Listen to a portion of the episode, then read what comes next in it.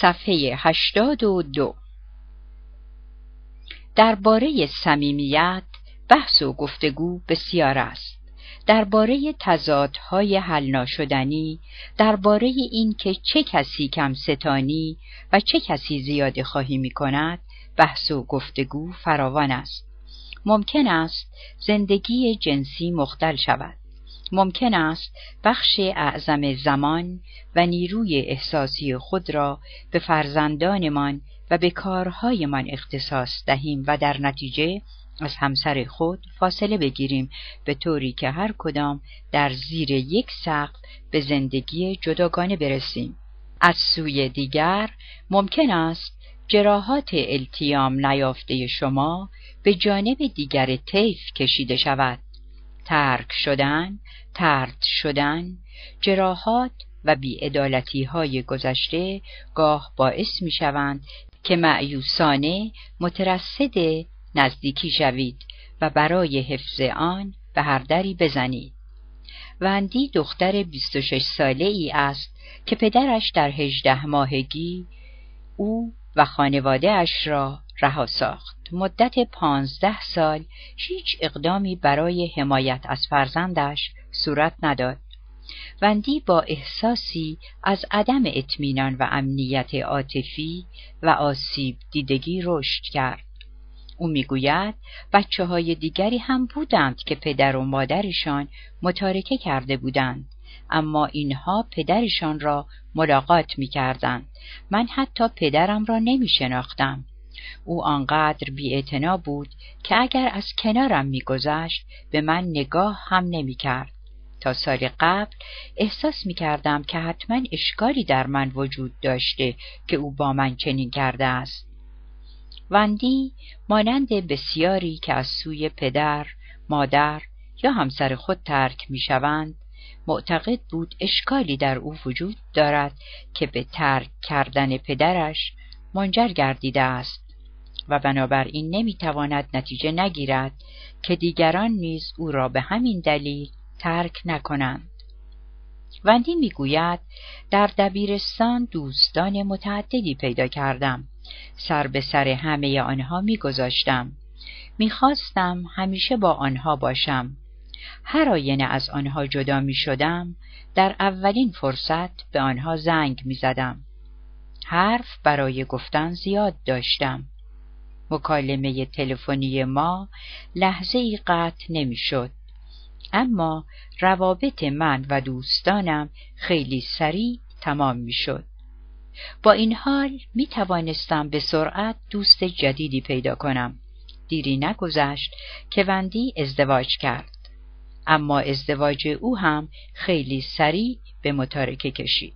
او میگوید روزی ده بار به محل کار شوهرم تلفن می زدم. در ساعت صرف نهار به دفترش می رفتم و اگر به خاطر جلسه یا کارش نمی توانست مرا ببیند، فرض را بر این می گذاشتم که به عمد نخواسته مرا ببیند. فکر می کردم به من بی علاقه است. به همین دلیل در منزل بر سر موضوع مشاجره می کردیم.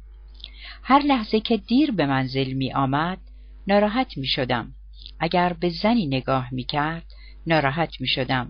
حتی یک بار از اینکه بخش آگهی‌های مسافرتی روزنامه را می‌خواند ناراحت شدم. او را متهم ساختم که می‌خواهد مرا ترک کند. بدون توجه به یادآوری‌های مکرر جک به وندی که به او علاقه‌مند است و قصد ترک او را ندارد، وندی همچنان بر این عقیده باقی ماند که شوهرش قصد ترک او را دارد. خوشبختانه با توصیه جک، او و وندی به مشاور در امور زناشویی مراجعه کردند و حالا یک سال است که هر دو تحت مشاوره قرار گرفتند و با آنکه وندی معتقد است هنوز او و جک کاملا التیام نیافته‌اند، به نظر می‌رسد که آینده امید بخشتری در انتظار آنها باشد. ممکن است همه شما تا این حد خوش اقبال نباشید. ترس از تنها ماندن و ترک شدن روی همسر و دوستان تأثیر نامطلوب می‌گذارد. به آنها به شدت چسبیده اید و در شرایطی آنها را ترک کرده اید که کسی را برای چسبیدن به او سراغ نداشته اید. در اغلب اوقات وقتی درد ناشی از گذشته ها شکل زندگی امروز شما را دیکته می کند، بیشترین نگرانی های شما صورت واقع می گیرند. برای برخی از شما بهتر این بود که روابط شما از هم می پاشید، اما اینطور نشد. ترس از ترک و طرد شدن ممکن است موجبی باشد که به یک رابطه ناسالم تن بدهید. پیام دریافتی شما از جراحات التیام نیافته این است که هر قدر تحقیر شوید، کتک بخورید و مورد تمسخر قرار گیرید، هنوز بهتر از این است که تنها بمانید. از این رو به بنبست دیگری می رسید تا در آن صدای عزت نفس بد خود را بشنوید که می گوید این طرز رفتار شایسته شماست. صفحه هشتاد و پنج. آخرین خیابان بنبست. تکرار گذشته و دائمی شدن سیکل بدرفتاری. مارسی سی و یک ساله است. درباره او قبلا با شما صحبت کرده ایم. او یک پژوهشگر در امور پزشکی است. ازدواج کرده و مادر یک دختر دو ساله است. او اغلب ساعات روز را در منزل می‌گذراند. معتقد به داشتن خانه‌ای مرتب و منظم است. شغلش به دقت زیاد احتیاج دارد، اما گهگاه حادثه‌ای غیرمنتظره برنامه بسیار دقیق زندگی او را به هم می‌ریزد. در شلوغی ترافیک یا صف بلند صندوق در فروشگاه‌های بزرگ شکیبایی‌اش را از دست می‌دهد. در برخورد با اشتباهات خودش نیز ناشکیباست. جزئی‌ترین اشتباهات زندگی او را به هم می‌ریزد. افسرده می شود و این افسردگی چند روز پیاپی ادامه می یابد، حتی به فکر خودکشی می افتد. چرا مارسی نسبت به به هم خوردن برنامه های روزانه‌اش تا این اندازه واکنش شدید نشان می دهد؟ زیرا این تأخیرات و اشتباهات او احساسی را که در کودکی در کنار پدر و مادر الکلی‌اش داشت تداعی می کند. پدر و مادری که از شدت مصرف الکل زندگی همه خانواده را به هم می‌ریختند. مارسی در اوایل زندگی باور کرد که کمترین اشتباه از سوی او می‌تواند تعادل زندگی خانوادگی او را به هم بریزد. به این نتیجه رسیده بود که برای حفظ و بقای خود باید همه جنبه‌های زندگی خانواده را پیش‌بینی و در صورت امکان کنترل کند، مبادا بهانه‌ای به دست پدر و مادرش بدهد تا مست شوند. البته پدر و مادر مارسی بدون توجه به رفتار او کار خودشان را می‌کردند، اما مارسی می‌خواست به قدر کافی کامل به نظر برسد. شاید آنها دست از این کار بردارند. او هنوز هم کمال طلب است، هنوز با اشکالات و نواقص خود طوری برخورد می کند که گویی حوادث ناخوشایند دوران کودکی او را بازآفرینی خواهند کرد. گرچه شرایط زندگی امروز او تا حدود زیادی با شرایط دوران کودکی او تفاوت دارد، با آنکه دیگر با پدر و مادرش زندگی نمی کند، با آنکه پدرش مرده و مادرش در چهار سال گذشته لب به الکل تر نکرده، مارسی هنوز در ترس و اضطراب دوران کودکی به سر میبرد. روشی را برای زندگی برگزیده که تعلم دوران کودکی و نوجوانی را در او ایجاد میکند. کمال طلبی و تلاش برای کنترل تمامی جنبه‌های زندگی روزانه، جراحات کهنه را از نو باز می کند و مانع از التیام آنها می شود. رفتار مارسی در زندگی به گونه‌ای است که به حکم تقدیر زندگی گذشته‌اش از نو و دوباره تکرار شود. با نگاهی دقیق به زندگی خود مطمئناً به این نتیجه می رسید که بسیاری از اسباب تعلم امروز در گذشته شما را رنج می داده است. ناخواسته و اغلب ندانسته شما هم مانند مارسی خود را در معرض رنج‌های قدیمی قرار می دهید. مانند عزت نفس خدشه‌دار شده به نظر می رسد که این نیز واکنشی عمومی و فراگیر به تجارب دردناک گذشته باشد. به نظر می رسد که هر آینه رابطه جدیدی را شروع می کنیم یا به موقعیت تازه‌ای می رسیم، در سطح ناهوشیار به خود می گوییم این بار آن را درست انجام خواهم داد. این بار آنچه را که نیاز دارم به دست خواهم آورد و در واقع منظور این است که آنچه را در گذشته به دست نیاوردم حالا به دست خواهم آورد. متاسفانه از آنجایی که اتفاقات گذشته را درست درک نمی کنیم، به جای آن که برای رسیدن به منظور خود کار درستی انجام دهیم، دقیقاً در جهت معکوس می رویم. بار دیگر اشتباه می کنیم و در نتیجه به آنچه می خواهیم نمی رسیم. به روشنی نتیجهش رنج کشیدن دوباره است. به همین دلیل بود که ملیندا تحت تأثیر درد ناشی از رفتار استیو به کسانی توجه می کرد که خود دردمند بودند و روابط به هم پاشیده داشتند.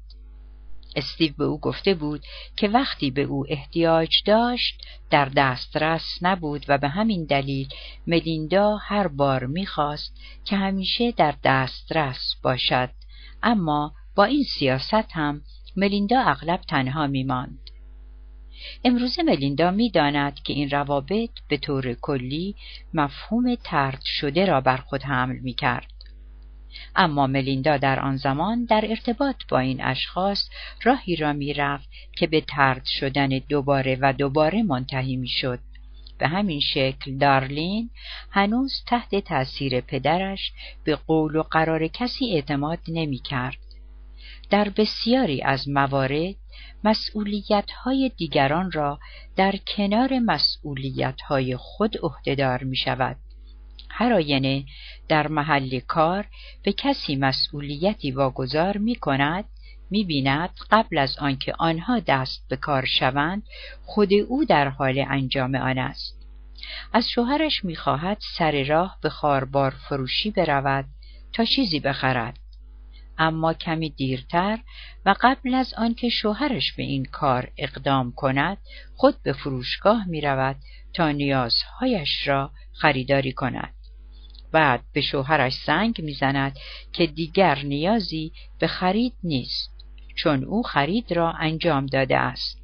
برای او کمک به بچه ها برای انجام تکالیف مدرسه اغلب به معنای آن است که به جای آنها تکالیف را انجام دهد. فهرست کارهایی که او به دلیل اطمینان نکردن به دیگران خود انجام می‌دهد به راستی که متول است. متاسفانه دارلین در این ذهنیت غرق شده است و دست کم روزی یک بار به این نتیجه می‌رسد که در چنین شرایطی به سر می‌برد. در نظر او اشخاص غیر مسئول و غیر قابل اطمینان هستند. او می‌پرسد چگونه من می‌توانم، اما آنها نمی‌توانند این کارها را انجام دهند. جوابش ساده است. دارلین به آنها امکان این کار را نمی‌دهد. او با انجام این کار درد گذشته‌ها را در خود زنده نگه می‌دارد.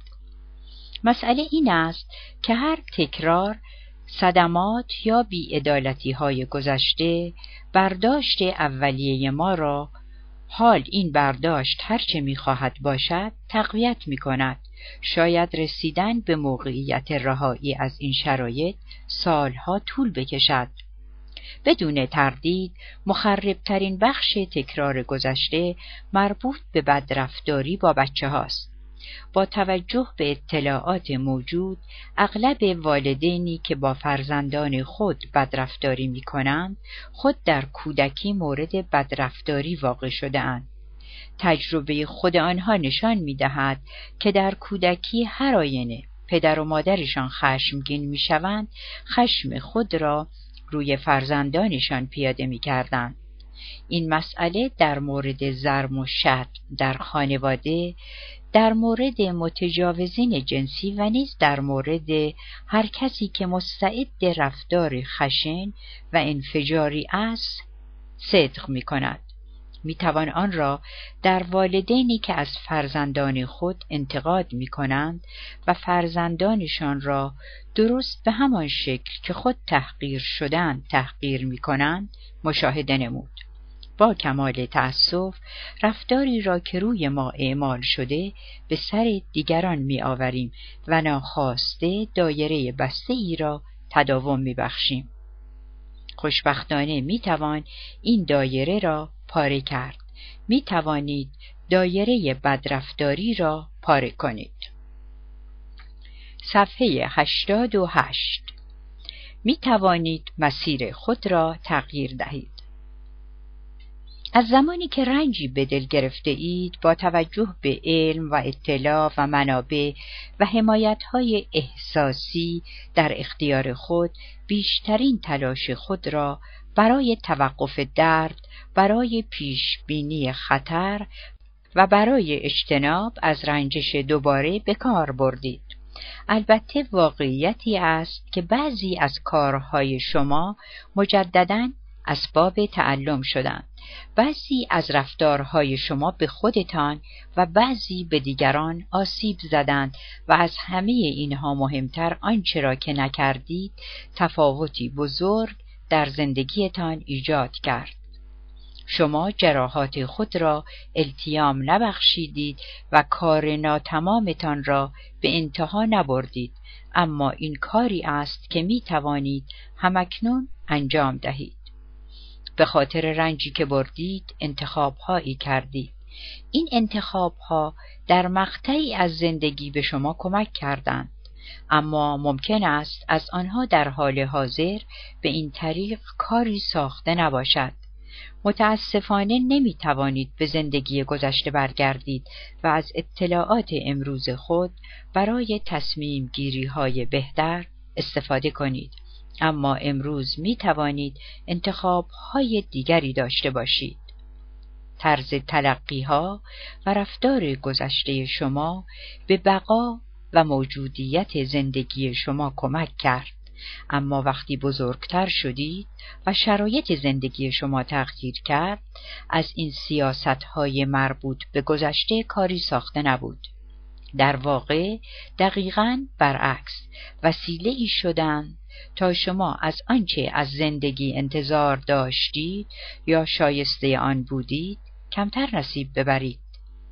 نمی توانید کارهای گذشته خود را نفی کنید، اما می توانید طرز تلقی و رفتار خود را تغییر دهید تا شرایط حال خود را بهتر کنید و آینده بهتری را به خود نوید دهید. بدرفتاری طرد شدن، خیانت، فریب، اغفال، تمسخر و تحقیر شما را به خیابان‌های بنبست می‌کشانند. جراحات التیام نیافته گذشته ممکن است همکنون شما را در بنبست قرار داده باشد، اما می‌توانید برگردید و به جاده اصلی برسید، جاده‌ای که شما را به جایی که شایسته آن هستید هدایت می‌کند. می توانید به جای درد کشها و خلأ پرکنها، به جای جانب احتیاط گرفتن، به جای پرداختن به روابط آسیبزا و تکرار گذشته و دائمی کردن دایره درد و رنجش کار دیگری صورت دهید. اشاره من به فرایند التیام است که در بقیه این کتاب به شرح مفصل آن می‌پردازیم. در فصل بعد شما را برای سفر در جاده بخشودن راهنمایی می‌کنیم. صفحه نود و یک. فصل چهار. فرایند تغییر. سفر به سوی کمال. اکنون از چگونگی رنجیده شدن خود اطلاع بیشتری دارید. یأس و نومیدی، طرد شدن، ترک شدن، خیانت، فریب، تمسخر، تحقیر و بدرفتاری ناخواسته اتفاق افتادند، اما شما در عین حال از والدین، همسر، دوستان و سایر اشخاص مهم در زندگی خود انتظاراتی داشته اید که احتمالاً برآورده نشده‌اند. از جمله مهمترین اینها می توانیم به موارد زیر اشاره کنیم: عشق، صمیمیت، امنیت خاطر، محبت، توجه، راهنمایی، تشویق، تعهد، تأیید ارزشمندی. وقتی یک یا چند مورد از این حمایت‌های عاطفی را از شما دریغ می‌کنند، می‌رنجید. به خصوص در شرایطی می‌رنجید که پیوند اطمینان، عشق یا دوستی شما و عامل رنجش بسیار شدید است و شما به خاطر این نیازهای برآورده نشده، به خاطر آنچه در زندگیتان نبوده یا به خاطر آنچه در زمان رنجیدگی از دست دادید، افسوس می‌خورید. در این شرایط مانند کسی که یکی از عزیزانش را از دست می‌دهد، محتاج سوگواری بودید. از شما جز در رنج و اندوه شدن کاری ساخته نبود. کاری نمی توانستید بکنید جز اینکه به حکم غریزه اقدامی در برابر این ناملایمات انجام دهید. بنابراین فرایندی درونی در واکنش به یک حادثه بیرونی آغاز کردید. مرگ یکی از عزیزان برای کسی که موجب ماتم می شود، حادثه ای بیرونی است. برای شما یک آسیب و یا بی‌عدالتی بوده که تجربه کرده اید. شما به محض آنکه حادثه دردناک اتفاق افتاد، فرایند التیام را شروع کردید، اما اغلب به دشواری برخوردید. اشخاص سوگوار و اندوهگین گاه در اندوه خود مستقر می‌شوند، اما شما بیشتر تابع این موقعیت بودید، زیرا آنچه شما از دست دادید نه ملموس بود و نه چون مرگ عزیزان تمام شدنی. آنچه شما از دست دادید برآورده شدن نیازی حیاتی از سوی کسی بود که فکر می کردید باید به چنین کاری تن می داد. اما با آنکه این نیازها از سوی همسر، پدر و مادر و سایرین برآورده نشدند، به همین شکل برآورده نشده باقی ماندند. به همین دلیل برای ارضای نیازهای خود مترصد راههای دیگری شدید، مترصد دردکشها و خلأ پرکنهایی شدید که در فصل سه آن را توضیح دادیم، اما همانطور که تجربه کردید برخی از اقدامات شما مؤثر واقع نشدند، حتی بعضی از آنها به شما آسیب بیشتری وارد کردند. صفحه نود و سه. رسیدن به خواسته ها بدون آزار دادن خود و دیگران.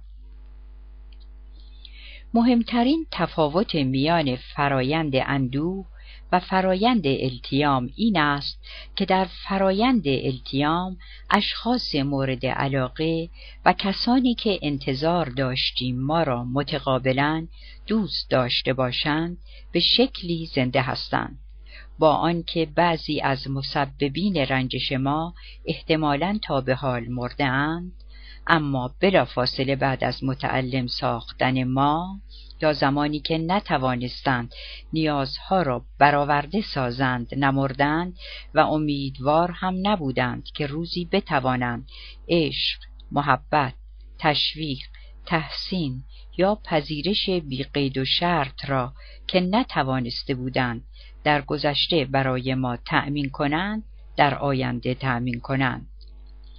ده پانزده یا حتی سی سال بعد از تجربه فقدان حمایت عاطفی هنوز ممکن است به امید آن باشیم که روزی آن را پس بگیریم و یکی از دلایلی که نتوانستیم خود را التیام ببخشیم این است که هنوز انتظار داریم اشخاصی که ما را آزار دادند ما را التیام بخشند.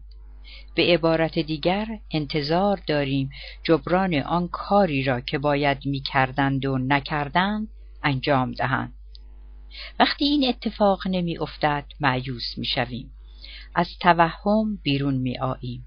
درد با ما همچنان باقی می ماند و با آن دمخور می شویم. نمی توانیم این درد را فراموش کنیم مگر آنکه این حقیقت را بپذیریم که این نیازها در حال حاضر از سوی اشخاصی که در گذشته آن را برای ما برآورده نساختند برآورده شدنی نیستند. از جمله محتاج عشق بودید و آن را دریافت نکردید. به صمیمیت با اشخاص و امنیت عاطفی و محبت و حرفهای زیبا و تشویق احتیاج داشتید تا عزت نفس خود را تقویت کنید، اما به اینها نرسیدید.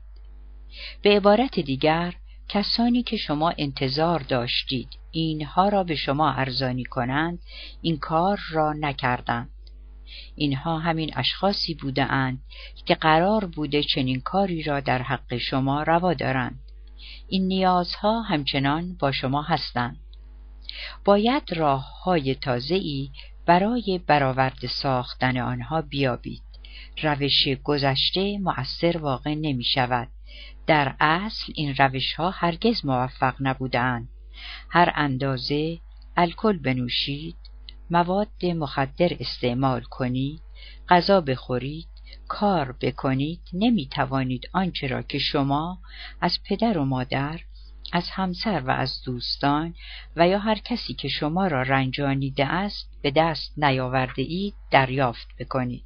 ممکن است به این نتیجه برسید که دیگر این اشخاص نمی توانند جبران برخورد گذشته خود را بکنند.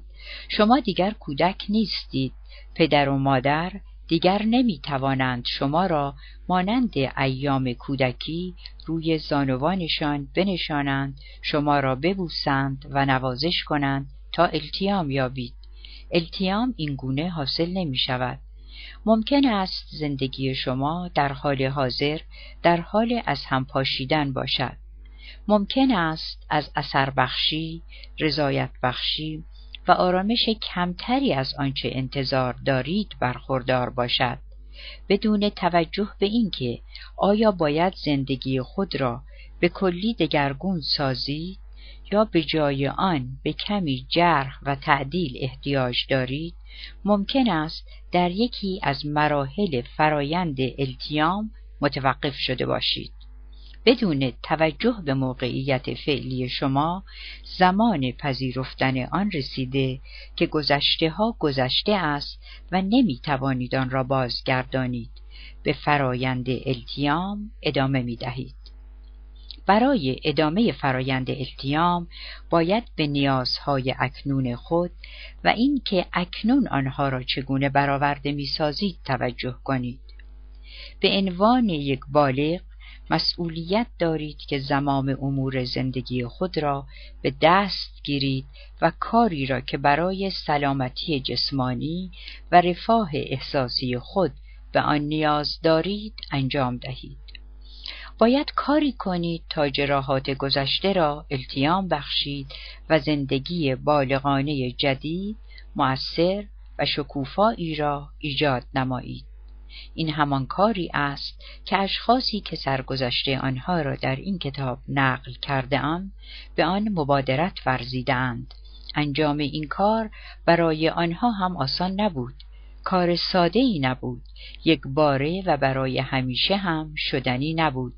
برای شما هم ساده نخواهد بود و به همین دلیل است که به راهنمایی احتیاج دارید.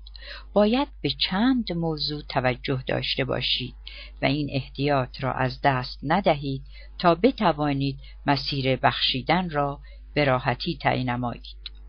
صفحه نود و پنج. انتخاب التیام. در جریان فرایند التیام باید در زمینه‌هایی تصمیم بگیرید. در واقع پس از آسیب دیدن تصمیمات مختلفی گرفته اید. ممکن است تصمیم گرفته باشید احساسات و افکار ناخوشایند را دور بریزید.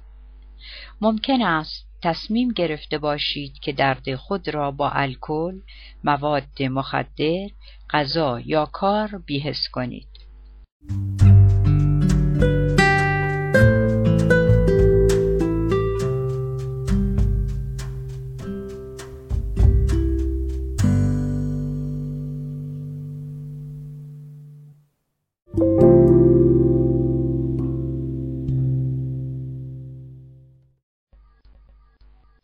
صفحه نود و پنج.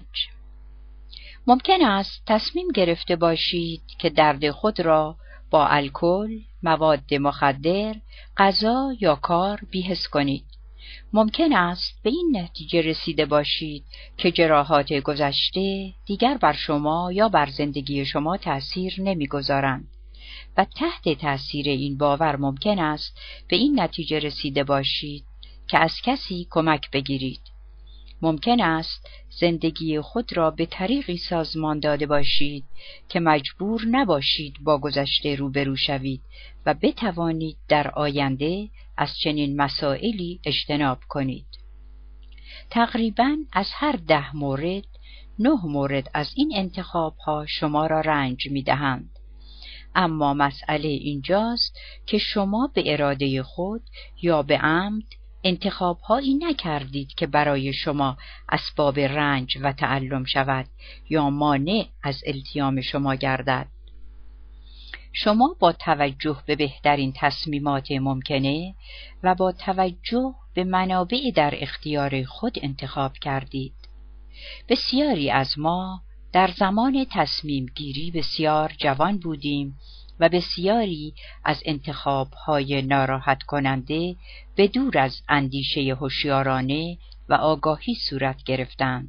در واقع حتی نمی‌دانستیم که در حال انتخاب هستیم. وقتی با تصمیمی آگاهانه در صدد رفع نیازهای خود برمی‌آییم و بر عزت نفس خود می‌افزاییم، فرایند التیام مسیر جدیدی پیدا می‌کند. مسیری که ما را به بخشیدن و زندگی بهتر راهنمود می‌سازد. ممکن است تصمیم بگیریم که در برنامه درمان شرکت کنیم. ممکن است بخواهیم به یک گروه حمایتگر بپیوندیم و با تمام وجود در آن مشارکت کنیم تا به یک رابطه ناراحت کننده پایان دهیم یا از شغل ناخوشایندی دست بکشیم. ممکن است به این نتیجه برسیم که می‌خواهیم در سمینارهای رشد شخصی شرکت کنیم و تا حدی که می‌توانیم مطلب بیاموزیم. ممکن است بخواهیم یک عادت مخرب را کنار بگذاریم، از اعتیاد نجات یابیم و یا حتی با کسی که اسباب رنجش ما شده است ایجاد رابطه کنیم و روابط مخدوش شده خود را بازسازی نماییم. هر انتخاب با رعایت دقیق راه چاره‌های موجود و نتایج احتمالی آنها و از جمله رنج و تحقیر و پریشانی اتخاذ می‌شوند. از آنجایی که می‌دانیم قصد انتخاب داریم و می‌دانیم که چرا و چرا انتخاب می‌کنیم، هر انتخاب به فرایند التیام سرعت می‌دهد. هرچند این امکان وجود دارد تصمیمی که می‌گیریم دقیقاً به نتیجه مورد انتظار ما نرسد. در جریان سفر التیام با رسیدن به هر تقاطع بر اساس پاسخی که به سوالات زیر می‌دهید انتخاب مسیر می‌کنید. حالا کجا هستم؟ ترجیح می‌دهم که کجا باشم؟ برای رسیدن به آنجا چه اقدام شجاعانه‌ای باید صورت دهم؟ صفحه نود و هفت. کجا هستم؟ در سر تا سر کتاب وقتی می‌خوانید کسانی تصمیم گرفته‌اند که ناراحتی‌های خود را التیام بخشند، برخی از مطالب را مناسب حال خود می‌بینید. گاه با توجه به شرایط این اندیشه به ذهنتان خطور می کند که چقدر شبیه کار من است. من هم این گونه فکر می کردم. بله، من هم همین کار او را می کنم. از سوی دیگر ممکن است با برخی از نقطه نظرها به کلی غریبه باشید. ممکن است تعجب کنید که چرا سوزان، سندی، بروز یا ملیندا چنین کاری کردند که احساس هراس، خشم و رنجش بکنند. ممکن است با خود بیندیشید هیچ کس نخواهد گفت که آنها آدمهای خودخواهی که مرا رنج دادند کار درستی کردند. واکنش‌های شما بدون توجه به نوع آن، موقعیت اکنون شما را در فرایند التیام مشخص می‌سازند. می‌توانید با این اندیشه‌ها، احساسات و رفتارهایی که قبلاً تجربه کرده اید یا در حال حاضر تجربه می‌کنید، ارتباطی فراهم آورید. اما اینکه بعداً چه اتفاقی خواهد افتاد معلوم نیست. اما شما به کجا رسیده اید؟ درد ناشی از گذشته شما را به کجا برده است؟ پاسخ به این سوالات دشوار است. در واقع حتی توجه کردن به آنها هم کار ساده ای نیست. تصدیق اینکه جراحات و بی‌عدالتی های گذشته جریان زندگی شما را تغییر داده اند، منجر به بروز احساس شرم، ناراحتی و یا خشم می شود. از اینکه ببینید زندگی شما در حال حاضر بسیار ناخوشایند است و یا با آنچه انتظارش را داشتید بسیار متفاوت است. ممکن است اشک را در چشمانتان جمع کند، زیرا درد ناشی از گذشته شما را به خیابانهای بنبست برده است. ممکن است دشوار باشد، اما ما توصیه می کنیم به جایی که قبلاً بوده اید، به جایی که اکنون هستید، نگاه دقیقی بیاندازید. می توانید با بررسی خیابانهای بنبست که آن را در فصل سه توضیح دادیم، به این سوال پاسخ دهید. از خود بپرسید چه کرده اید یا چه می کنید که درد خود را کرخت می کنید و خلأ زندگی خود را پر نمایید. میفهمید که تحت تأثیر تعلمات گذشته به کجا رسیده اید. برای رسیدن به این مهم باید درباره عزت نفس خود مطالعه کنید. آن را بررسی نمایید. راه‌های تکرار گذشته را بشناسید. آیا طرز تلقی‌ها یا رفتارهای شما ناخواسته به دیگران لطمه میزند؟ اما برای بررسی دقیق‌تر باید بفهمید چرا این کاری را که می‌کنید انجام می‌دهید. ببینید که چه کار متفاوتی می‌توانید صورت دهید. در این کتاب شما را تشویق می‌کنیم تا از رفتارها، طرز تلقی‌ها و احساسات خود نسبت به برخی از مسائل درک روشن‌تری داشته باشید. برای رسیدن به این هدف، سوالات و تمریناتی که نمونه آن را مطالعه می کنید تهیه دیده ایم. به شما توصیه می کنیم به همه آنها توجه کنید. می توانید مطالب را در زندگی خود پیاده کنید. ممکن است در زندگی خود به اطلاعاتی دست یابید که قبلاً از آن آگاه نبودید. صفحه نود و هشت. راهنمایی شماره یک. خیابان‌های بنبست. یک برگه کاغذ را با کشیدن یک خط عمودی به دو ستون تقسیم کنید. حالا ستون سمت چپ را با دو خط عمودی دیگر به سه ستون تقسیم کنید، به طوری که در مجموع چهار ستون به دست آورید. یک ستون پهن و سه ستون باریک. در ستون پهن سمت راست، خیابان‌های بنبستی را که پیموده اید، دردکش‌ها و خلأ پرکن‌هایی را که استفاده کرده اید و هر کاری را که شما را از رفاه احساسی دور نگه داشته یادداشت کنید. نمونه‌های زیر می‌تواند شما را در این مهم یاری دهد. الکل، قند، کافئین، انزوا طلبی، قمار، ولخرجی، فعالیت‌های عصبی گونه، مصرف داروهای مخدر، استعمال نیکوتین، پرخوری، کمال طلبی، خوردن شکلات زیاد، مصرف داروهای ممنوعه، بی‌قیدی در امور جنسی، خواب بیشتر یا کمتر از اندازه، صرف غذاهای نامناسب، وابستگی به یک رابطه، مجازات کردن و تحقیر نمودن فرزندان، بدرفتاری احساسی و جسمانی با همسر، زد و خورد، ریسک نکردن، کلسترول زیاد، ورزش نکردن، تماشای بیش از اندازه تلویزیون، خودخوری، منفی بینی. بدون تردید می توانید موارد دیگری به این فهرست اضافه کنید. پس از این کار ببینید که کدام یک از موارد فهرست شده هنوز در مورد شما مصداق دارد. آنها را مشخص نمایید. در ستون دوم با زدن علامت ضرب در مواردی را که به نظر می رسد بیشتر در مورد شما صدق می کند مشخص نمایید.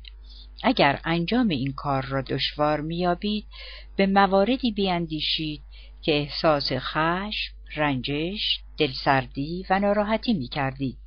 به مواردی بیاندیشید که احساس می‌کردید با شما منصفانه برخورد نشده است. کدام فهرست در مورد شما صدق می‌کرد؟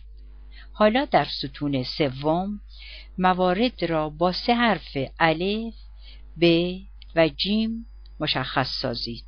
به این ترتیب که به یک سوم موارد که از اولویت بیشتری برخوردارند و باید همکنون آنها را تغییر دهید با حرف الف، یک سوم دوم که از اولویت درجه دوم برخوردارند با حرف ب و بالاخره به یک سوم آخر که از اولویت کمتری برخوردارند با حرف جیم مشخص نمایید. مواردی که با حرف جیم مشخص شده اند، آنهایی هستند که می‌خواهید آنها را در آینده تغییر دهید و سرانجام در ستون چهارم به مواردی که با حروف الف مشخص شده بودند به ترتیب اولویت شماره یک و دو الی آخر بدهید. با این حساب موارد از نوع الف هر کدام برای خود امتیازی پیدا می کنند. با این طرز برخورد می فهمید که برای ایجاد تغییر در زندگی خود به ترتیب اولویت از چه مواردی باید شروع کنید. صفحه صد و یک. سخت نگیرید. شناسایی موقعیت خود در حال حاضر ممکن است شما را در موقعیت یأس و افسردگی قرار دهد. شخصا کسی نیست که با شناسایی درد و تعلم خود خوشحال نشود. کسی با بررسی اینکه چه مسیر ناهمواری را در تلاش‌های خود برای برخورد با درد پیموده است راحت نمی‌شود. قاضی کوچک درون شما ممکن است به شما بگوید ببین با من چه کرده ای؟ آیا این زندگی است که تو داری؟ چه آدم ضعیف، احمق، بی‌صلاحیت و دوست نداشتنی هستی. واقعا که حق بوده به این همه ناراحتی گرفتار شوی. اما قربانی درون شما نیز در جواب میگوید اما من به قدر کافی رنج کشیدم. ببین چه بلایی بر سر من آورده‌اند. مگر میشد بیش از این از من انتظار داشت؟ این سرنوشت من در زندگی است. هرگز نمیتوانم آن را تغییر دهم.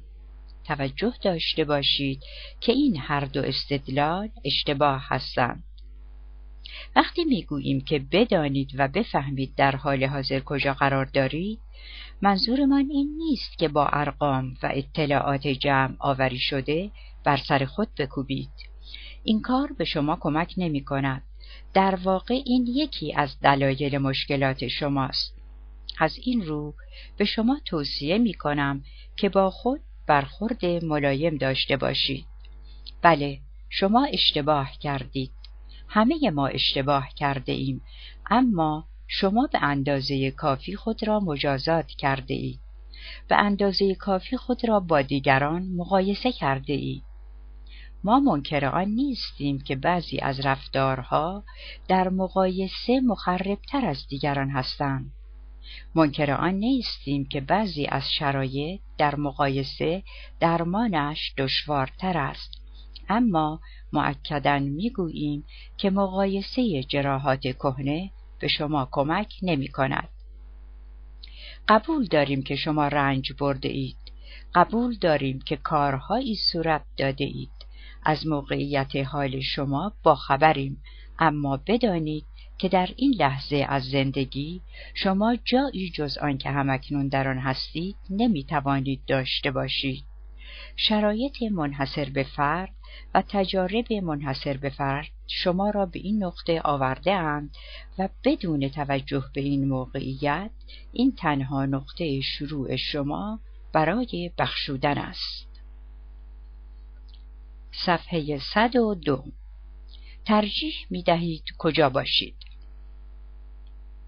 برای پاسخ به این سوال باید ابتدا از خود سوال دشوارتری بکنید و آن سوال این است که نبخشودن به من چه کمکی می کند؟ از آن چه سودی می برم؟ اگر احساس رنجش و ناراحتی خود را از دست بدهم، از چه نگران می شوم؟ همانطور که در فصل نخست کتاب خاطر نشان ساختیم، توسل به درد و انجام کارهایی که به دلیل ناراحتی انجام داده اید، در بسیاری از موارد زندگی به شما کمک کرده است. موقتاً درد شما را متوقف ساخته، درد و اضطراب شما را کنترل کرده، شما را از یأس و نومیدی، غرق شدن، احساس خیانت و یا سایر رنجش ها محافظت کرده است، اما در عین حال به شما آسیب زده است. برای شما مسائل جدید و به همان اندازه دردناک ایجاد کرده است. در واقع در اغلب موارد شما را در موقعیتی قرار داده که قصد اجتناب از آن را داشته اید. در این مرحله از زندگی و در این مرحله از فرایند التیام باید مشخص سازید که آنچه را از نبخشودن به دست می آورید ارزش آنچه را که از دست می دهید دارد. آیا مایلید که از روی ترس یا خشم یا غرور به ناراحتی ها و رنجش های خود پایبند بمانید یا به جای آن التیام را انتخاب می کنید؟ ممکن است بگویید هر کس در انتخاب میان رنجش یا التیام، التیام را انتخاب می کند و شاید همه این کار را می کنند به شرط آنکه بتوانند هراس‌های خود را به سرعت و به راحتی فراموش کنند. وقتی به تغییر فکر می کنید و مسلماً می دانیم که التیام شکلی از تغییر است، بلافاصله دو هراس خودنما می شوند. آزار دیدن دوباره و هراس از مجهول و ناشناخته. هراس از آزار دیدن دوباره موردی است که از وقتی آزار دیدید با شما بوده است و در تمام فرایند التیام با شما خواهد بود. ترس از مجهول و به عبارت دیگر بی اطلاعی از اینکه در اثر فرایند التیام زندگی شما به چه شکل خواهد بود، می تواند با ایجاد تصویری از مقصدی که امید دارید به آن برسید از بین برود. این تصویر از زندگی که امیدوارید به آن برسید، تصویر کسی که می خواهید او بشوید، شرط لازم التیام هستند. میل این که چه می خواهید بشوید و کجا می خواهید باشید نیروی انگیزش بخشی است که شما را در مسیری جدید به حرکت در می آورد و تصویر شما از مقصدی که امید دارید به آن برسید راهنمای شماست که هر قدم شما را در جهت آن مقصد مشخص می کند. این همان چیزی است که شما را به تلاش کردن مجاب می کند. پس از تعیین اینکه به کجا می خواهید بروید، باید از خود بپرسید می خواهم چه کسی باشم؟ توجه داشته باشید که جواب شما باید چیزی بیش از متوقف شدن، فرار کردن یا احساس نکردن باشد. شاید این چیزی است که شما مترصد آن بوده اید. سالها خواسته اید به آن برسید و با این حال مؤثر واقع نشده است. افزوده بر این، تصویر مجازات کردن اشخاصی که موجب رنجش شما شده اند، مجبور کردن آنها به این که از شما طلب بخشش بکنند، از شما پوزش بخواهند، قطعاً یک تصویر است، اما این تصویر التیام نیست. تصویر التیام به ویژگی‌های مثبتی که می‌خواهید ایجاد بکنید، احساسی که می‌خواهید داشته باشید، چیزی که می‌خواهید در نتیجه التیام جراحات گذشته داشته باشید، توجه دارد. همه اشخاصی که در این کتاب مطرح شده اند، مدتها قبل از آنکه کسی را ببخشند، تصویری از التیام ایجاد کردند. به همین دلیل از شما تقاضا می‌کنیم که برای خود ترسیمی از التیام ایجاد کنید. به موارد زیر بیاندیشید. عاداتی که داشته اید و می‌خواهید ترک کنید. راه‌هایی که می‌توانید روابط موجود خود را بهتر کنید و روابط جدیدی بیافرینید. تغییرات یا پیشرفت‌هایی که امیدوارید در شغل، در زندگی، در شرایط جسمانی و یا در ذهنیت خود داشته باشید. مسائلی که می‌خواهید حل کنید، ماجراهایی که می‌خواهید داشته باشید، خطراتی که می‌خواهید بپذیرید، احساسی که می‌خواهید در ایام زندگی خود داشته باشید، حرف‌هایی که می‌خواهید بتوانید قبل از خواب یا هنگام برخاستن از خواب به خود بزنید. ممکن است در این لحظه در کار توصیف آینده خود و یا تصویر کردن آینده بهتر با دشواری روبرو باشید. اشکالی ندارد. اگر شما در انتهای یک تونل باریک بلند باشید، دیدن نور در سمت دیگر تونل کار دشواری است، چه رسد به آنکه بخواهید آنچه را که در آن سمت تونل است تماشا کنید.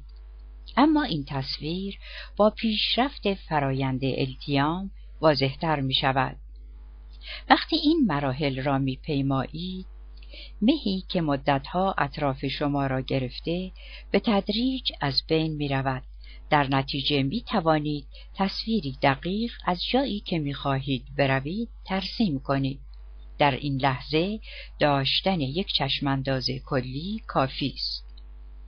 یکی از راه‌های لذت بخش و خیال پردازانه برای ایجاد چشمانداز التیام تظاهر به این است که می‌خواهید برای دوست خود شرایط زندگی در دو، سه یا پنج سال آینده را توضیح دهید. به دوست خود نامه‌ای می‌نویسید، درباره کیفیت زندگی خود به او توضیح می‌دهید. نامه‌ای شبیه آنچه همکنون می‌خوانید. این نامه را یکی از شرکت کنندگان سمینار بخشش نوشته است. گریس عزیزم، باور نمی‌کنم دو سال به این سرعت گذشته باشد. تغییر زیادی در زندگی من ایجاد شده است. آن روزها بسیار اندوهگین بودم، اما اکنون می‌توانم با افتخار بگویم که بیش از هر زمانی خوشحال هستم. قبلا سردرگم بودم، اما حالا می‌دانم که در اطراف من چه می‌گذرد. در حال حاضر علاقه و توجهم بیشتر شده است. فرزندانم به شدت تعجب کردند. دیگر دلسردی‌ها و ناراحتی‌های خودم را به سر آنها خالی نمی‌کنم. دیگر سر آنها فریاد نمیزنم. آنها را مورد ضرب و شتم قرار نمیدهم.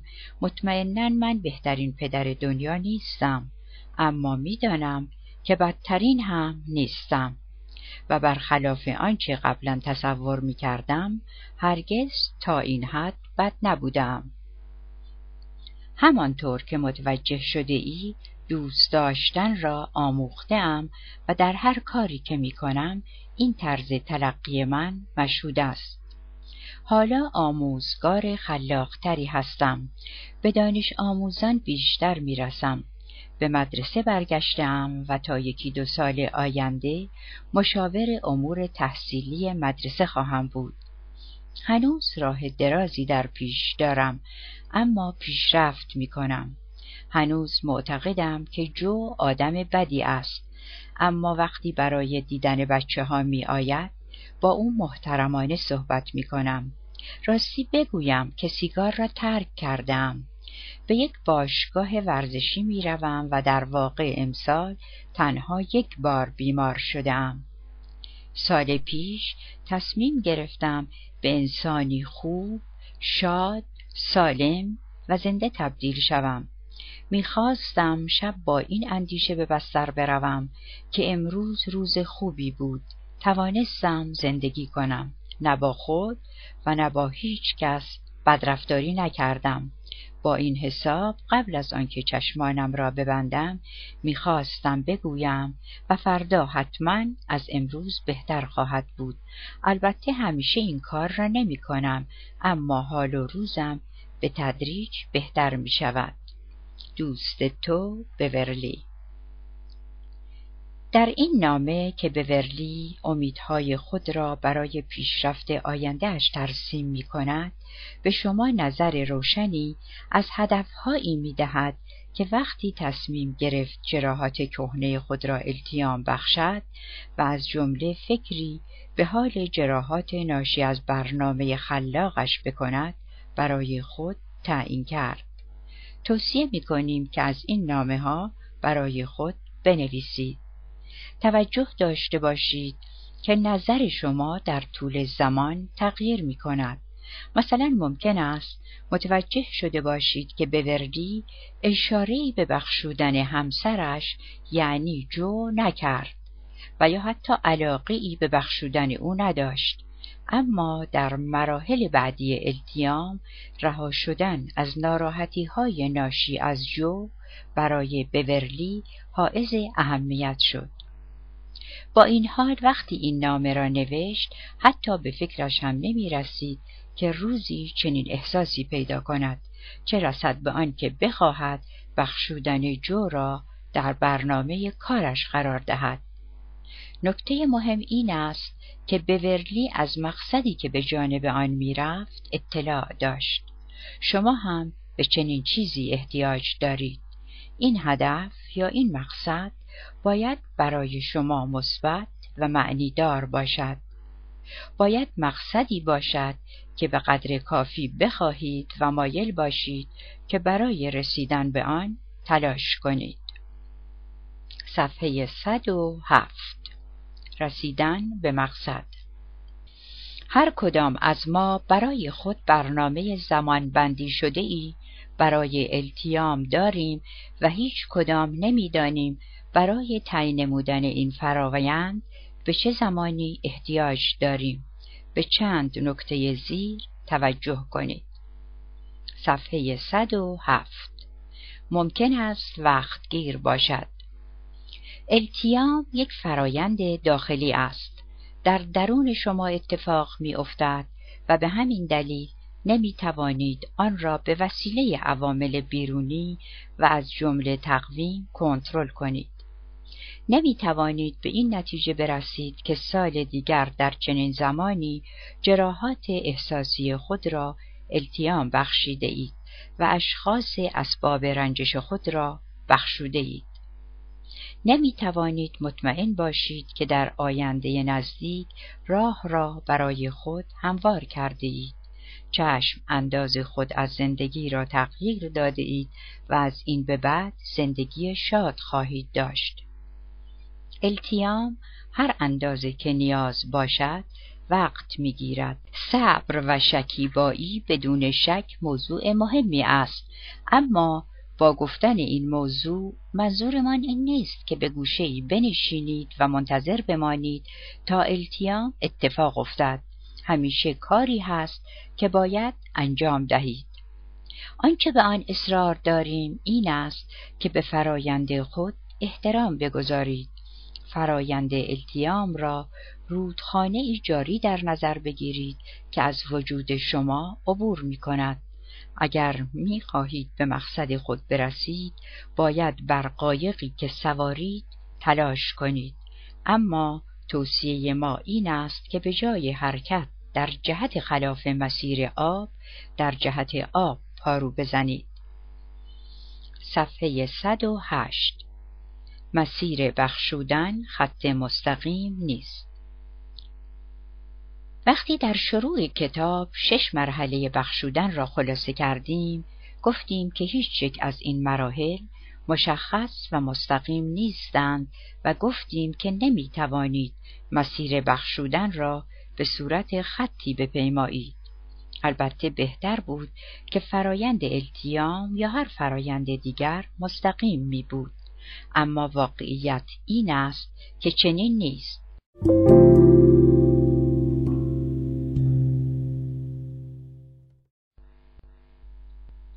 صفحه صد و هشت. البته بهتر بود که فرایند التیام یا هر فرایند دیگر مستقیم می بود، اما واقعیت این است که چنین نیست. وقتی می خواهید کار ناتمام خود را تکمیل کنید، لحظاتی فرا می رسد که انگار ابرها بالا کشیده‌اند. لحظات لذت بخشی می رسد که پیشرفت شما به قدری حقیقی است که می توانید آن را مزه کنید. ساعتها، روزها و حتی هفتهها در حالت شاد بمانید و ناراحتی‌های گذشته بر ذهنتان خطور نکند. از سوی دیگر ممکن است بخشی از مسیر شما سخت و خطرناکتر از آن باشد که تاکنون تجربه کرده اید. حتی مواقعی پیش می آید که نمی دانید آیا به جای نزدیک شدن به آرامش ذهن از آن فاصله می گیرید یا به آن نزدیک می شوید. فراز و نشیب ها، لحظات آرام بخش، لحظات پیروزی، جملگی بخشی از این فرایند هستند. از آن گذشته ممکن است در مرحله یا مراحلی متوقف شوید. البته این مطمئناً مأیوس کننده است. ممکن است در شما احساس اندوه، اضطراب و ناکامی به وجود آورد. این بدان معنا نیست که شما التیام را متوقف ساخته اید و یا هرگز به مرحله بعد نخواهید رفت. حتی وقتی به نظر می رسد که ایستا شده اید، بدانید که در فرایند التیام هستید. وقتی به بنبست برمیخورید، یعنی احساس می کنید که نمی توانید خشم خود را آزاد کنید و یا نمی توانید از شر هراس ها خلاص شوید، به خود امکان دهید. بگذارید همانجا که هستید باقی بمانید. نگران توقف های موقتی نباشید و آنها را شکست قطعی تلقی نکنید. به جای آن، آنها را بخش‌هایی از خود ببینید که روی آنها کار می‌کنید. همه ما ناقص هستیم، هیچ کدام از ما کامل نیستیم و سرگرم کار روی موضوعی هستیم. اگر به راستی می‌خواهید از آنچه هستید بهتر باشید، حتی وقتی نشانه‌ای از پیشرفت در خود سراغ ندارید، به کار خود ادامه دهید. بدانید که پیشرفت حاصل می‌شود. وقتی از ایستایی خسته شدید، راه چاره‌ای می‌یابید. این را می‌دانیم زیرا آن را تجربه کرده ایم. از آن گذشته شاهد بوده ایم که خیلی ها خود را از این شرایط نجات دادند. علاوه بر متوقف شدن در یک مرحله که گهگاه و به دلایل مختلف اتفاق می افتد، ممکن است به عقب بازگردید و به مرحله‌ای برسید که فکر می کردید آن مرحله را تکمیل کرده و پشت سر گذاشته اید. گاه بدون توجه به اینکه تا چه اندازه پیشرفت کرده ایم، اغلب ما به مرحله قربانی مراجعت می کنیم. این امر به خصوص زمانی که استرسی را تجربه می کنیم یا با بحرانی روبرو می گردیم بیشتر اتفاق می افتد. در این شرایط ممکن است به این احساس برسیم که حق داریم که به حال خود متاسف باشیم و بنابراین برای مدتی مجدداً احساس قربانی پیدا می کنیم. اما این بازگشت اقدامات قبلی ما را محو نمی کند. در واقع پیشرفت قبلی ما به ما امکان می دهد که از این مراجعت به قبل آگاه باشیم. مسلماً دیر یا زود حرکت بالنده شروع می شود. صفحه صد و ده. مجبور نیستید که به تنهایی التیام یابید.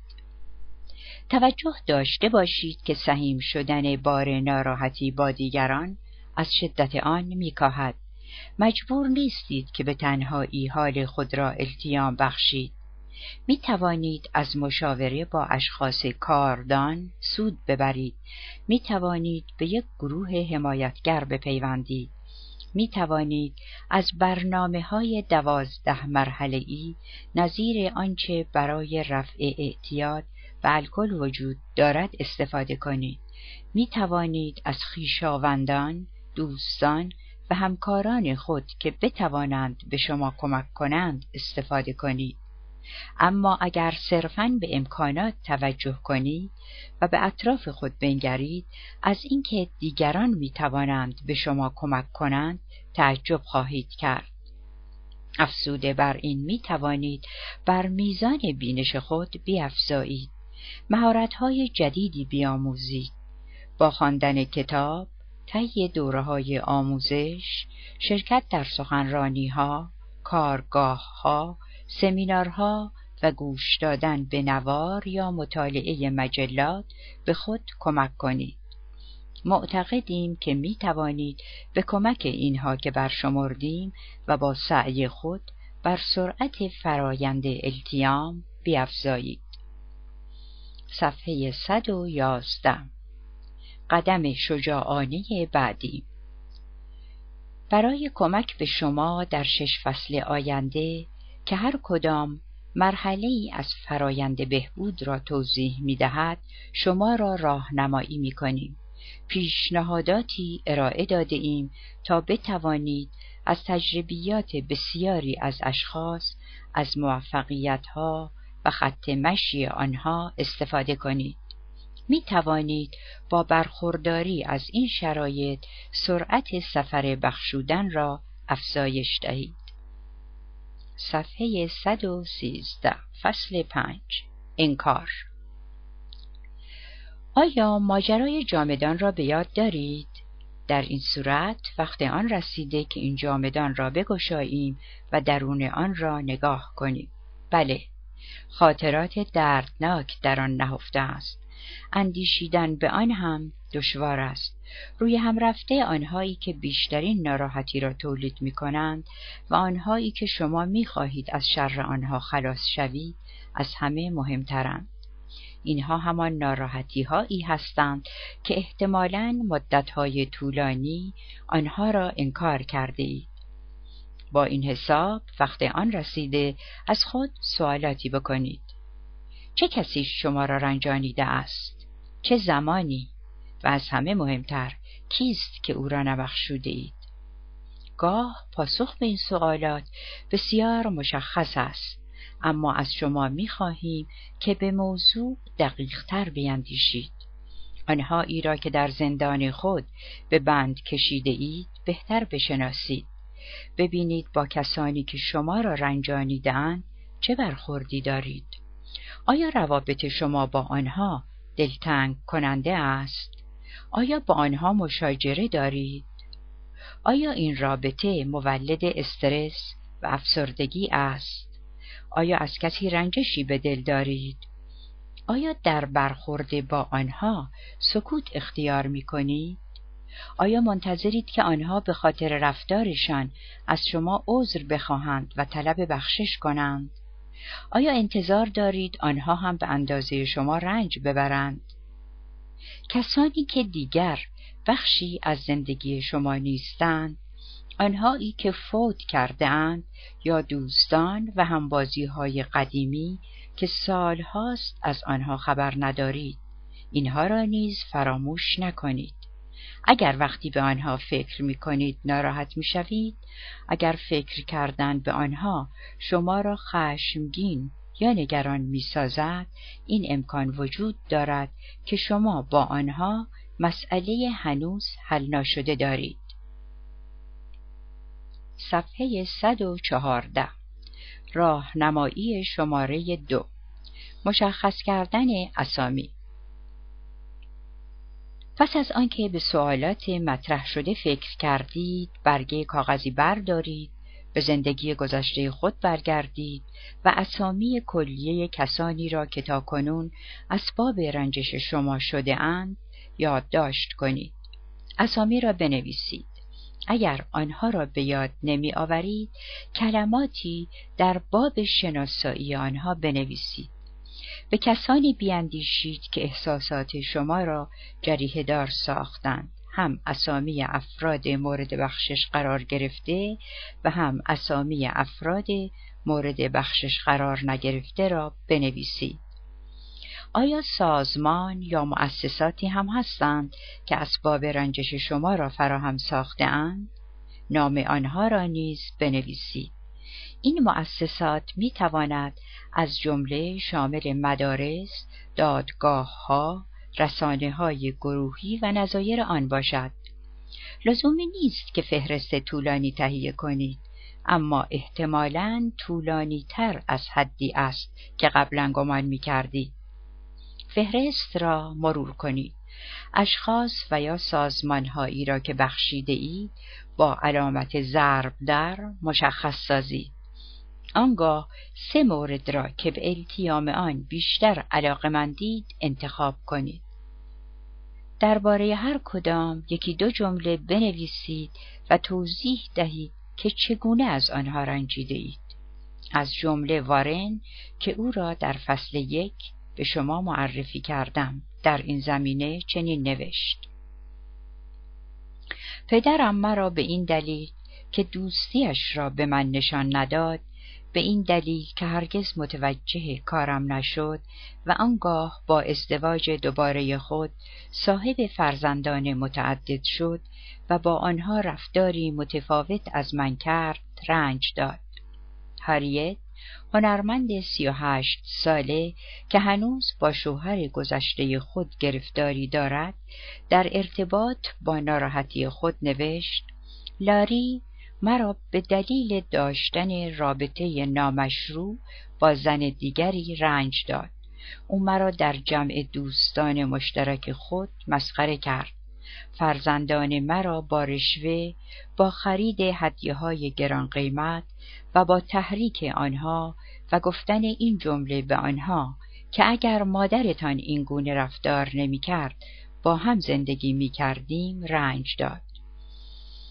وقتی خشم و رنجش مربوط به حوادث اخیر است، توضیح آن هرچند ناخوشایند اما ساده است.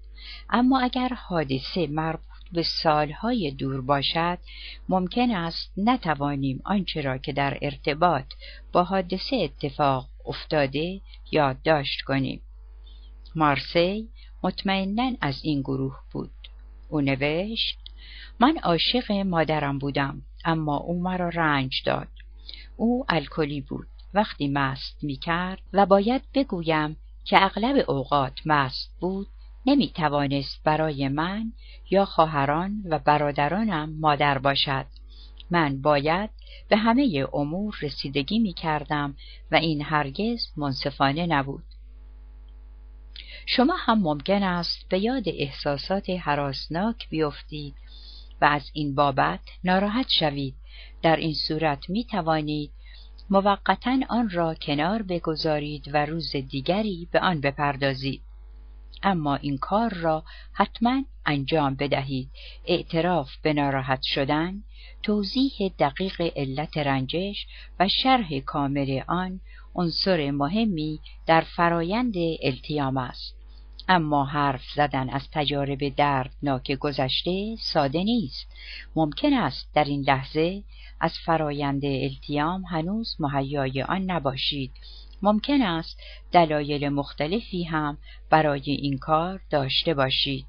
قبل از هر چیز ممکن است نخواهید باور کنید که اصولاً حادثه‌ای برای شما اتفاق افتاده است. در حال تماشای تلویزیون اگر به موردی برخوردید که کسی تحقیر می شود، اگر فیلم ناراحت کننده ای را می بینید می توانید کانال را عوض کنید. ممکن است تحمل حوادثی که برای شما اتفاق افتاده برایتان دشوار باشد. ممکن است بخواهید که کانال تلویزیون خود را تغییر دهید. ممکن است به این ذهنیت برسید که برخی از تجارب شما را دوست داشتنی، ناشایسته و بی‌صلاحیت معرفی می‌کنند. ممکن است تصدیق اینکه شما در زمان آسیب دیدن مورد بدرفتاری واقع شدید، ترک و طرد شدید، مورد خیانت قرار گرفتید یا هر تجربه دردناک دیگر را تحمل کردید. این برداشت را در شما ایجاد کند که شما کالایی خسارت دیده هستید، عیب و نقصی دارید. نمی‌خواهید خود را در این مضمون ببینید. ترجیح می‌دهید خود را انسانی موفق و مؤید بدانید. به همین دلیل تصدیق برنج بردن برایتان دشوار می‌شود. از آن گذشته ممکن است اگر دیگران به حقایق وحشتناک درباره شما پی ببرند، احترام کمتری برایتان قائل شوند. متاسفانه ممکن است برخی از تجربیات گذشته شما این برداشت را تقویت کرده باشد. تجربه قبلی خود را به پدر، مادر، خواهر و برادر و به دوست و همسر خود بازگو کردید و آنها برخوردی با شما کردند که انتظار آن را نداشتید. ممکن است بگویند آیا هنوز از این موضوع ناراحتی؟ این که مربوط به سالها پیش است. باید آن را تا به حال فراموش می کردی. ممکن است بگویند تو از کاه کوه می سازی. موضوع تا این حد جدی نبوده. تو هم بسیار موفق بوده ای. ممکن است بگویند اتفاقات بدتر از این برای دیگران می افتد. برو خدا را شکر کن. این امکان وجود دارد که تحت تأثیر این قبیل توجیهات ناراحتی‌های خود را در اختفا نگه دارید. آن را برای اشخاص شرح ندهید. شاید هم به این نتیجه برسید که اصولاً حق ناراحت شدن ندارید. و هنوز از همه اینها بدتر ممکن است جرأت رویارویی با تجربیات دردناک گذشته را نداشته باشید. ممکن است بترسید که این درد بیش از حد تحمل شما باشد. ممکن است به قدری ناراحت شوید که هر گونه اختیار عمل را از دست بدهید. ممکن است نگران باشید زیرا وقتی به طرز ناراحتی خود اشاره کردید مجبور شوید که خود را تغییر دهید. ممکن است متفاوت از رفتار گذشته رفتاری اتخاذ کنید. ممکن است نگران موجودیت خود باشید. ممکن است با خواندن این مطالب بخواهید که برخی از تجربیات خود را نادیده بگیرید.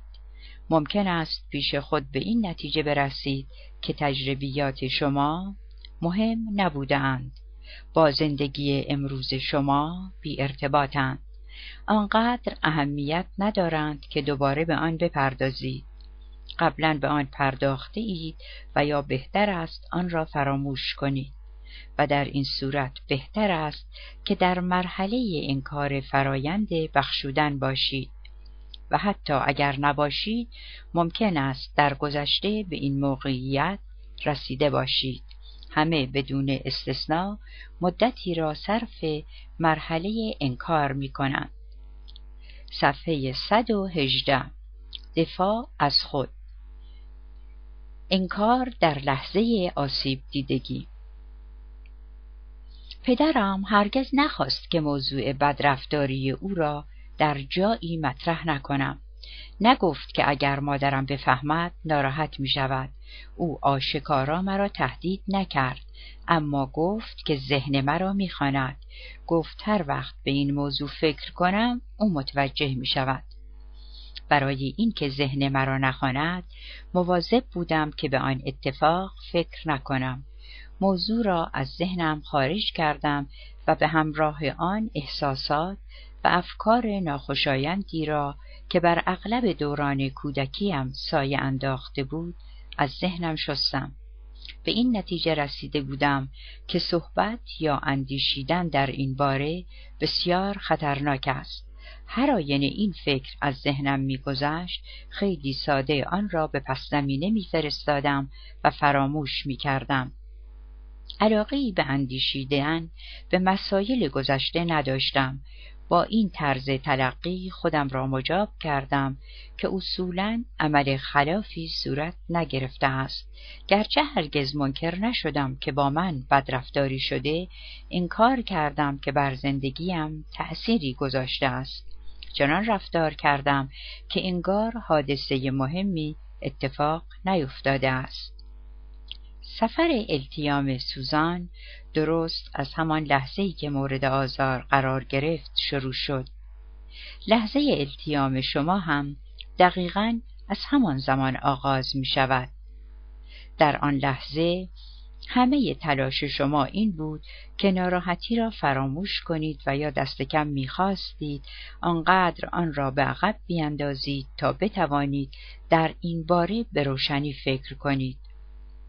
برای رسیدن به این مهم، شما هم دقیقاً کار سوزان را کردید و این در واقع یک دفاع روانی بود که ذهن ناهوشیار شما از آن به دلیلی به ظاهر مثبت استفاده کرد.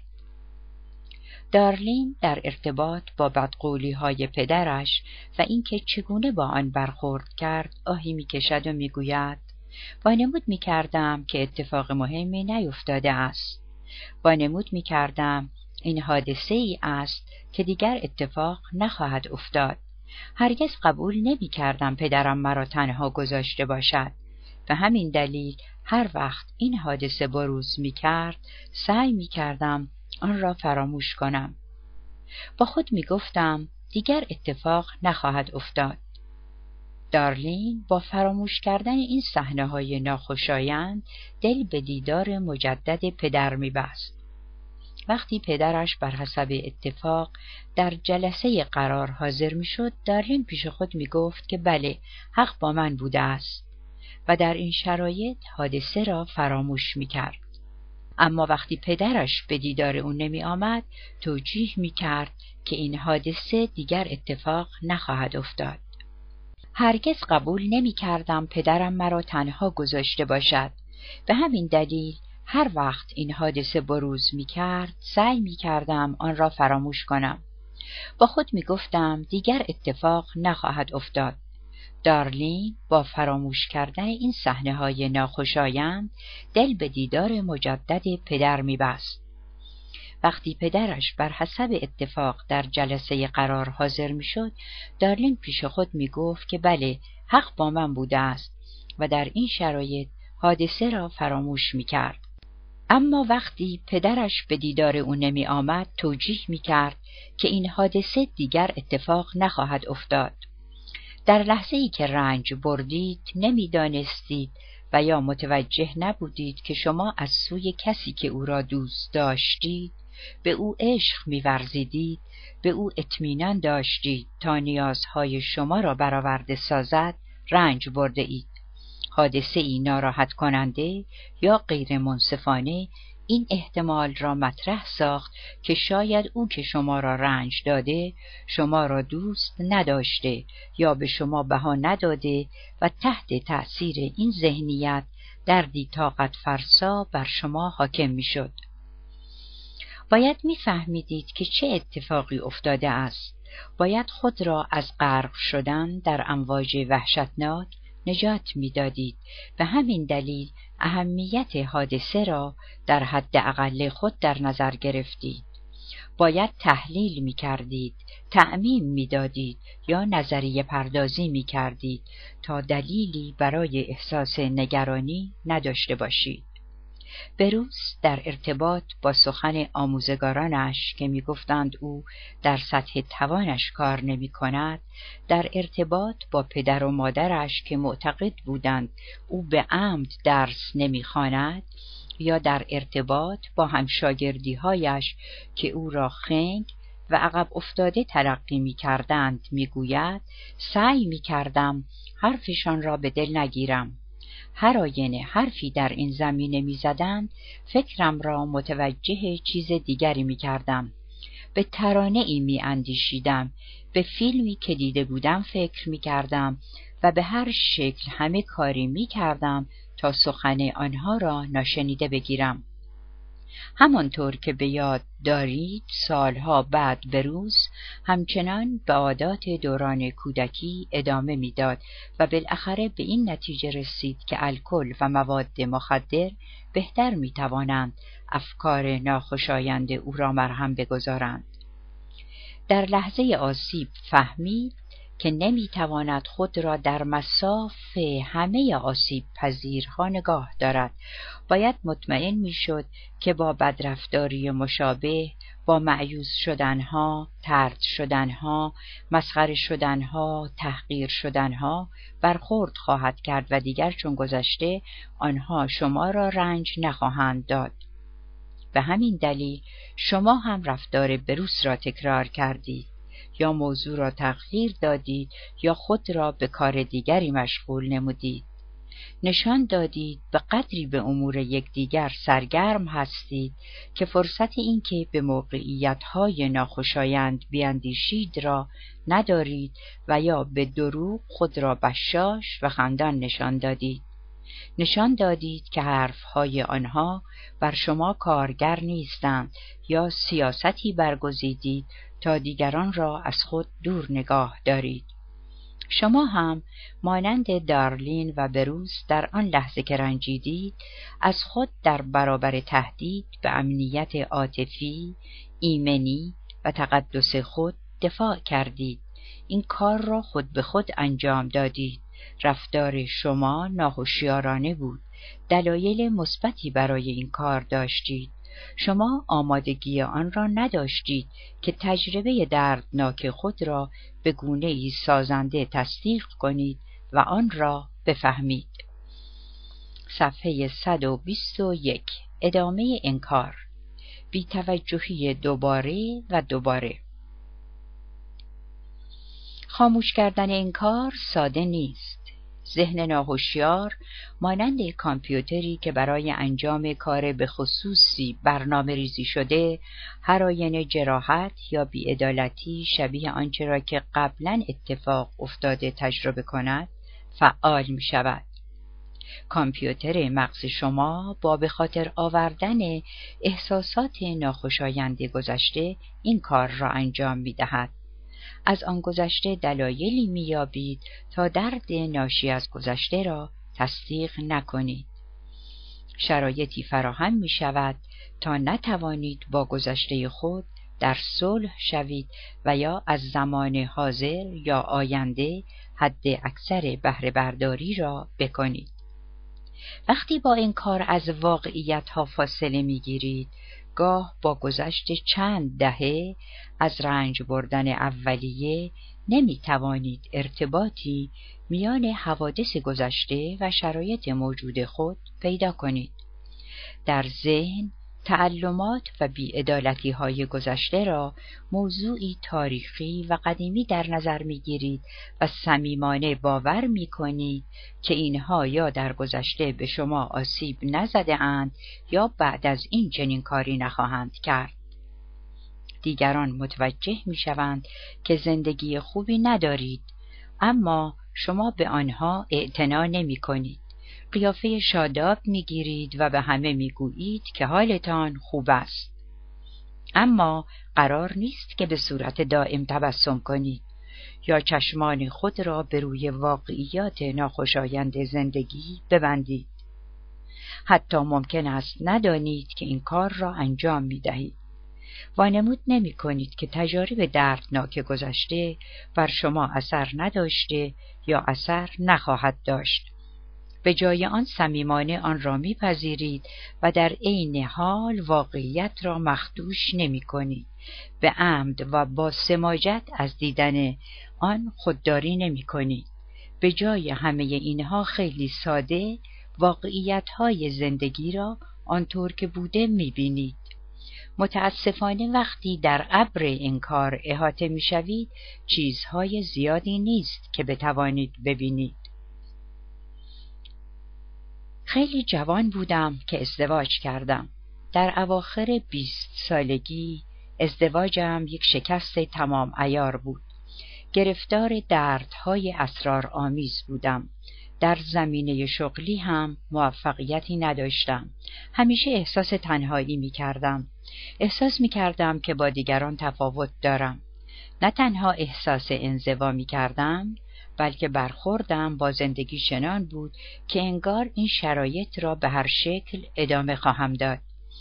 نمی توانستم از اندازه‌ای بیشتر به دیگران نزدیک شوم. نگران بودم که پی به اسرارم ببرند. عملاً اشخاص را از خودم می‌راندم بی آنکه متوجه باشم. برخوردم با دیگران چنان بود که انگار همیشه در برخورد با آنها خشمگین و مهیای مشاجره هستم. قبلاً مورد آزار قرار گرفته بودم و دیگر نمی‌خواستم که رفتار گذشته با من تکرار شود و در این شرایط هرگز عجیب نبود که دیگران از من فاصله می‌گرفتند و مرا در انزوا می‌گذاشتند.